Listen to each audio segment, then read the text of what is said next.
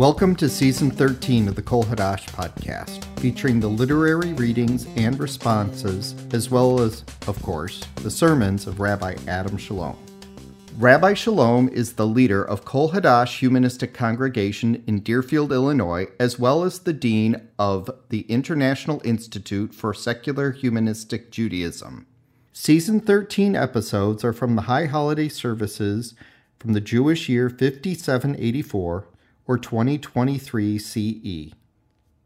And the theme this year is relationship status. It's complicated. Spoiler alert people change. If we change, then our relationships with other people will also change. Consider parents and children. When we are five years old, we are convinced that our parents know everything. When we are 15 years old, we are sure that our parents know absolutely nothing. As time goes on, we become adults, maybe 25 years old, maybe 35. We realize that our parents are people, just people. Not perfect and not terrible. They are imperfect people who were sometimes wise and sometimes foolish. They made mistakes and they made good choices.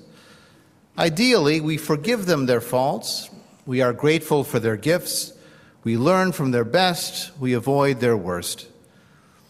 A mature relationship with our parents as people is more complicated as adults than it was when we were five or 15. A complicated relationship is also richer, deeper, more realistic, more honest. We change, they change, the relationship changes. That is as it should be. This High Holidays, we explore complicated relationships. How do we relate to Jewish tradition if we live non traditional lives? How do we connect with groups without falling victim to groupthink? How should we relate to Israel as home to almost half of the world's Jews and an ethnic state entangled with Orthodox Judaism and all the problems those entail. In a season dedicated to repairing relationships, how can we better relate to each other in all of our complications? And can we come to term with our relationships with loved ones even after they are gone? Simplistic relationships have superficial rewards. And some relationships are so painfully complicated that we are better off letting them go. We will examine the in between. Complicated relationships worth keeping despite their complications, perhaps worth keeping because of their complications.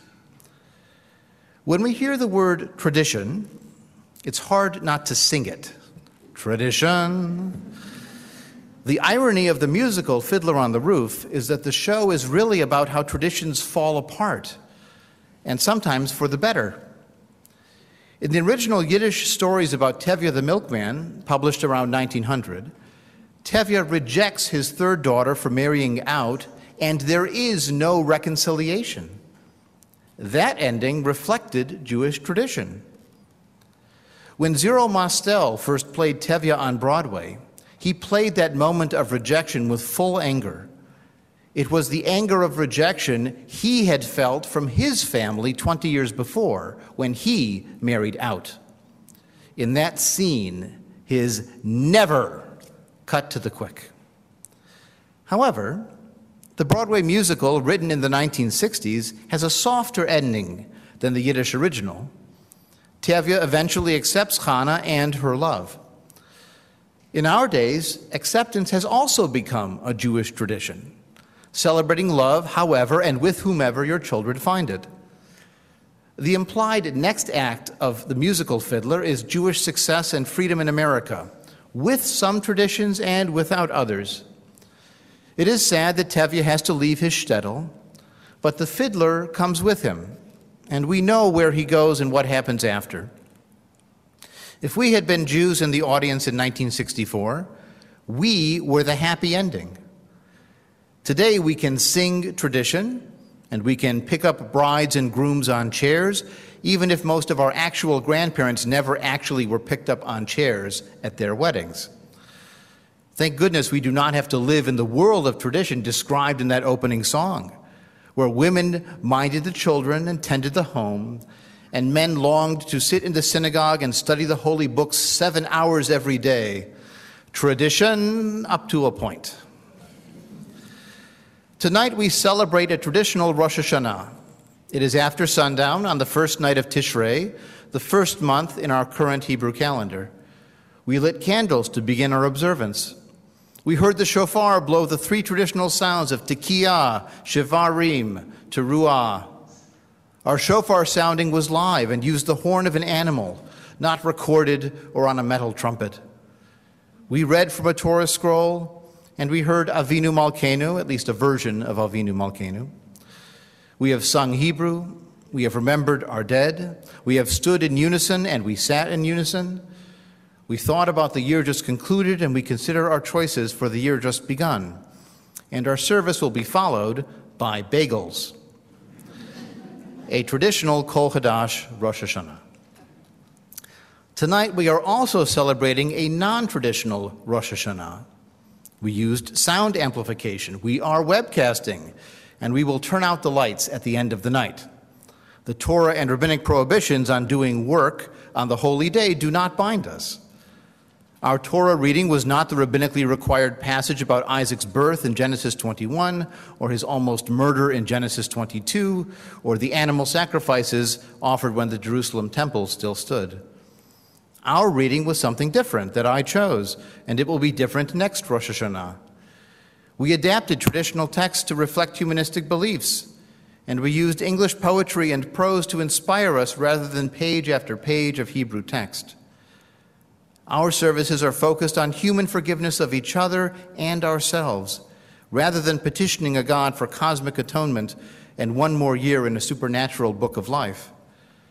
And we do not believe in the Jewish tradition of Kol Isha Erva. The voice of a woman singing is like nakedness.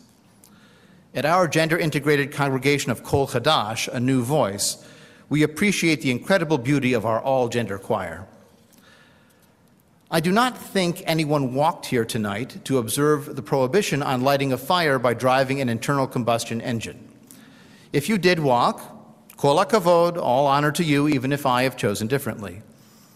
You may be interested to know that two months ago, the conservative movement's Rabbinic Committee on Jewish Law and Standards debated whether or not one could use an electric car on Shabbat and Jewish holidays.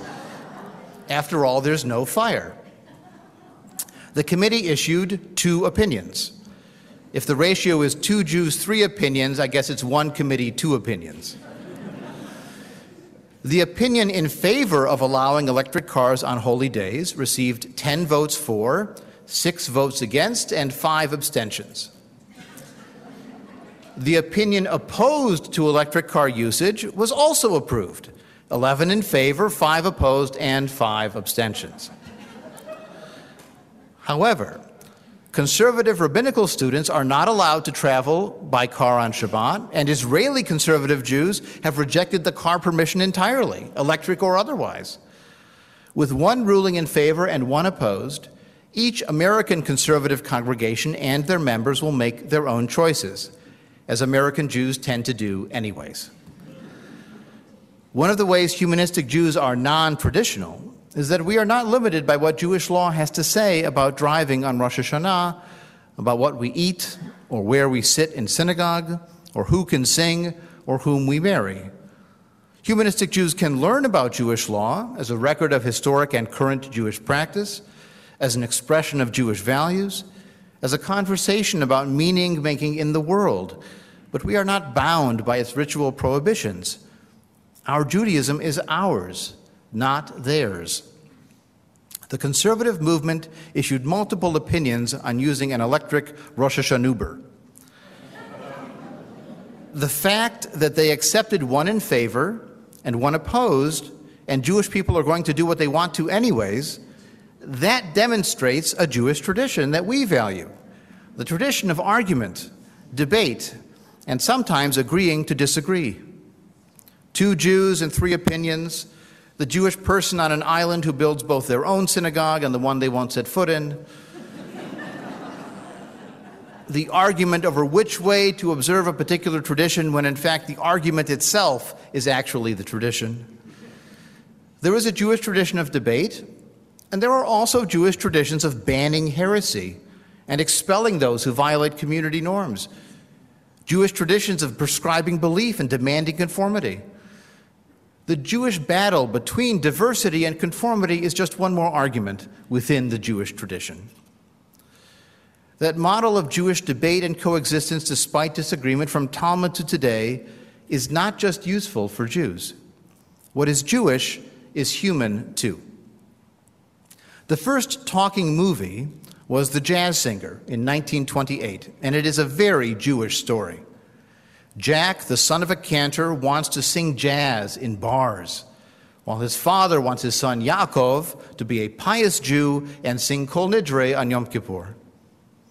Jack leaves home for jazz and the wider world. He becomes famous, but his heartstrings are pulled every time he hears Kol Nidre.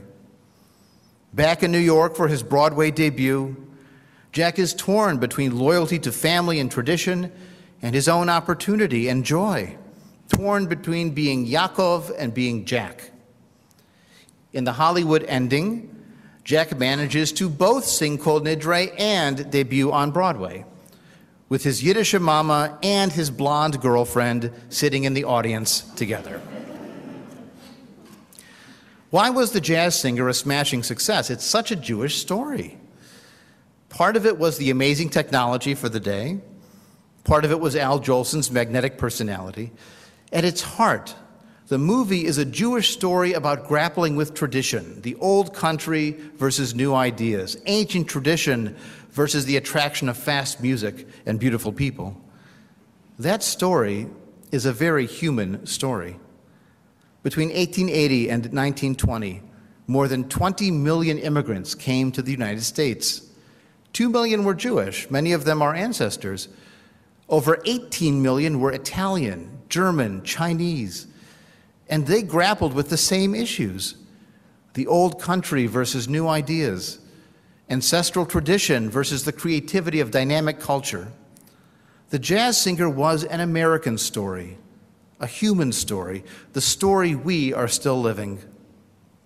Clearly, we have a complicated relationship with tradition, and we do not all have the same relationship with tradition. My father grew up in a Syrian Jewish Orthodox household. He attended public school with religious school afterwards seven days a week regular attendance at services on Shabbat, but it was a more relaxed orthodoxy. Nevertheless, the belief system was very traditional. Growing up, he was absolutely convinced that a God was watching what he did and keeping score, writing his name in the book of life, making a list and checking it twice. As my father became an adult, he rejected that belief system eventually settling in humanistic Judaism, where I was raised. He and I had different relationships to tradition. When I was in college, occasionally he would come to visit his family in Brooklyn, New York, and I would come down on the train to spend the weekend with them as well. Once during one of those visits, we were at a family dinner, and my father's brother, who had never left that community or that mindset, asked me what I was studying in college. I was majoring in Jewish studies. And so I mentioned I was taking an interesting class on the Jews of Spain. My uncle said, Oh, so you must have been learning about how they sinned and sinned and they were punished for their sins by being expelled. Now I could see my father begin to inflate, ready to argue all the points that were made. And so I said to my uncle instead, I said, Well, this class focuses more on politics and economics and those kind of factors. We don't get into theology very much. It's more about history. And so my uncle said, Oh, okay, that makes sense. As my father and I were walking home after dinner that night, he turned to me and he said, I saw what you did there. you see, I didn't have to fight. My father's experience with his Jewish tradition was rejection, rebellion, self emancipation, resistance to what had been forced down his throat. My father's family had absolutely rejected his first marriage, which was to a lapsed Polish Catholic, and their indifference to his three children from that partnership still rankled him. My experience was curiosity, exploration, understanding without any fear that my Jewish freedoms were at risk. You see, my mother was Jewish. During those occasional visits, we would attend Shabbat morning services at his family's Orthodox synagogue. For him, it was a visit to the past. For me, it was an anthropological expedition, studying Jewish practices very different from my own. Yet those practices were still related to me, part of my family tree, if a bit further back and a bit further away. Some humanistic Jews share my father's experience, breaking away from a strict religious tradition that no longer spoke to them. Some of us here share mine, raised in a self aware, secular, or humanistic Jewish approach. Some of us were raised just Jewish, doing things their own way in an eclectic mix of nostalgia, creativity, and practicality, holding Passover Seder's on the Saturday during Passover week instead of on the first or second night, lighting Hanukkah candles when the kids were home from college instead of on schedule. Some of us were raised in conventional religious Jewish identities with synagogues and rabbis and prayer books and prescribed beliefs and practices, which our family followed in our own eclectic way. Some of us were told we were Jewish, but that was it for content and experience. And some of us were not even told that, but discovered later in life that we had Jewish heritage.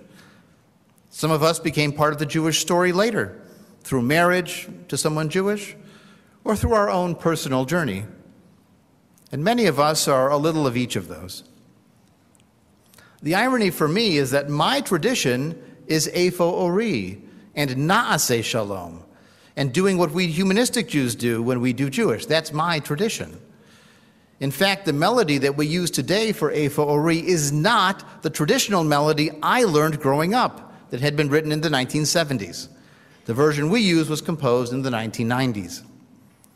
Secular Israelis think of the song Mi Ha'ish as one of their secular traditional Jewish hymns. It quotes the Bible. But if they actually read Psalm 34, on which the song is based, they don't feel like it's traditional at all. It's not their traditional secular song. If you look up Psalm 34 and then look up the lyrics to Mi Ha'ish, you will see how picking and choosing can turn a pious psalm into a humanistic hymn that resonates with this traditional source.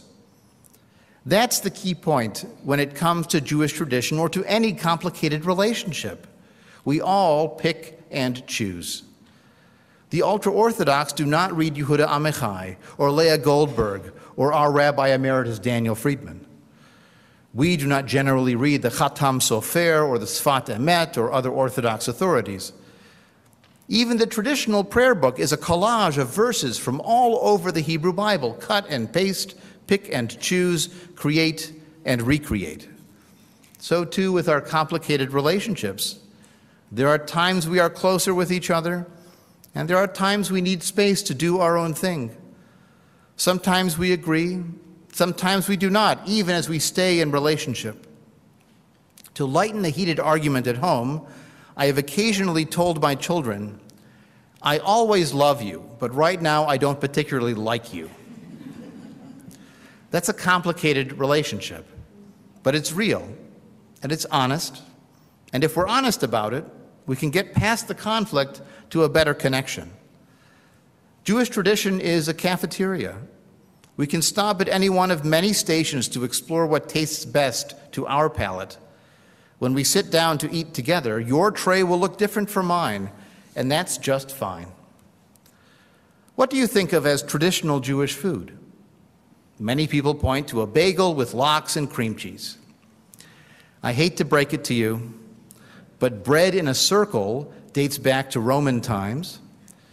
Rings of dough that are boiled and then baked appear in a 13th century Syrian cookbook as a dish called ka'ak. And a Polish equivalent of boiled and baked bread is described in writing at the end of the 14th century. The first Jewish reference to a bagel is 200 years after that. Lox comes from a common uh, Indo-European root for salmon. And cream cheese was invented in America in the 1870s. Never mind the debate today over the authentic bageldom of Asiago cheese bagels or blueberry bagels. And bagels today are sold and eaten everywhere by everyone. Does that mean that bagel with lox and cream cheese is not Jewish tradition? Ridiculous. Of course it is. It is just not exclusively Jewish and not universally Jewish either. My father's traditional Jewish foods from his Syrian Jewish mother's table included mujadra, a dish with lentils and rice, bitachol, a bulgur wheat with thin pasta, ijib adunes, an omelet made with potatoes, and even baked circles of dough called ka'ak. This beautiful cookbook is called Aromas of Aleppo the author's name is Poopa Dweck, and it's the same last name as my grandmother's maiden name, Dweck. It is an entree into Jewish foods far beyond bagels and kugel. It's still traditional, it's still Jewish, maybe new to you, but part of the Jewish cafeteria of choices to create your own tradition. Tradition is an inheritance, and an inheritance is a complicated relationship. We usually receive an inheritance after a loss. The ones who owned the item before us may have used it very differently than we might choose to, if we choose to keep it at all. What we inherit becomes ours as well as theirs, theirs through history and memory and association, ours in the present and in the future. Are we to be museum curators of Jewish tradition, trying to preserve it? Or are we true heirs who choose whether and how to incorporate that inheritance into our lives? Our inheritance is ours, yet our lives are our lives to live. Complicated? Sure. Complication is an opportunity for creativity. At the end of a beautifully written survey of modern Jewish history, as Jews went from a world of traditional authority to the complicated freedom we enjoy, historian Howard Sachar concludes with this message you may recognize this passage as something we have chosen for our services and celebrations. Its message articulates what we do and who we are. There are those who now look back in complacency and indifference, who accept the fruits of the long journey but ignore the bitter cost of liberation and its lessons in tenacity and endurance. They are the strangers, and the road passes them by. There are others who look back in gratitude and humility, who remember that few present blessings have been won without the sacrifices of the past, who continually reevaluate the spiritual and cultural treasures that the travail of the journey has produced. These are the true heirs of the generations, and for them, the long and agonizing journey has been worthwhile. I wish you all a hearty Shana Tova, a happy and healthy new year. Thank you for listening to the Kol Hadash podcast. To learn more, support, and membership to Kol Hadash, visit kolhadash.com. To learn more about secular humanistic Judaism, visit shj.org.